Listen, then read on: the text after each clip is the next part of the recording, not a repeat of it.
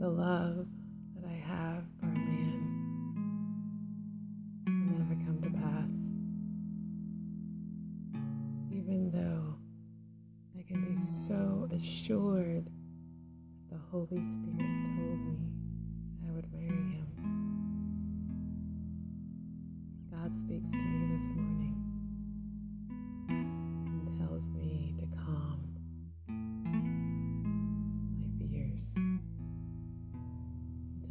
Love of God cast it out. I don't have to be afraid of focusing on God, learning His ways, obeying His commandments, and following His path.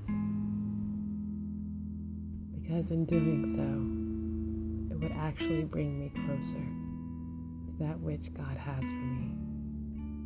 And I don't have to be afraid of losing this man. Because God has assured me that if He is the promise for me, it will happen. So God says, Relax, my dear child. Hold my hand. Follow me. And I will lead you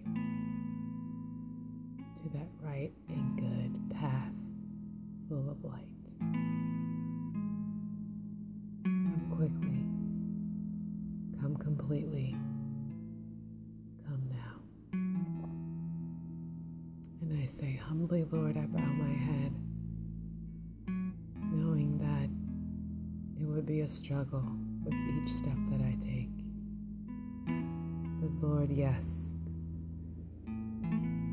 in great submission and full of gra- gratitude, I will follow you. Thank you.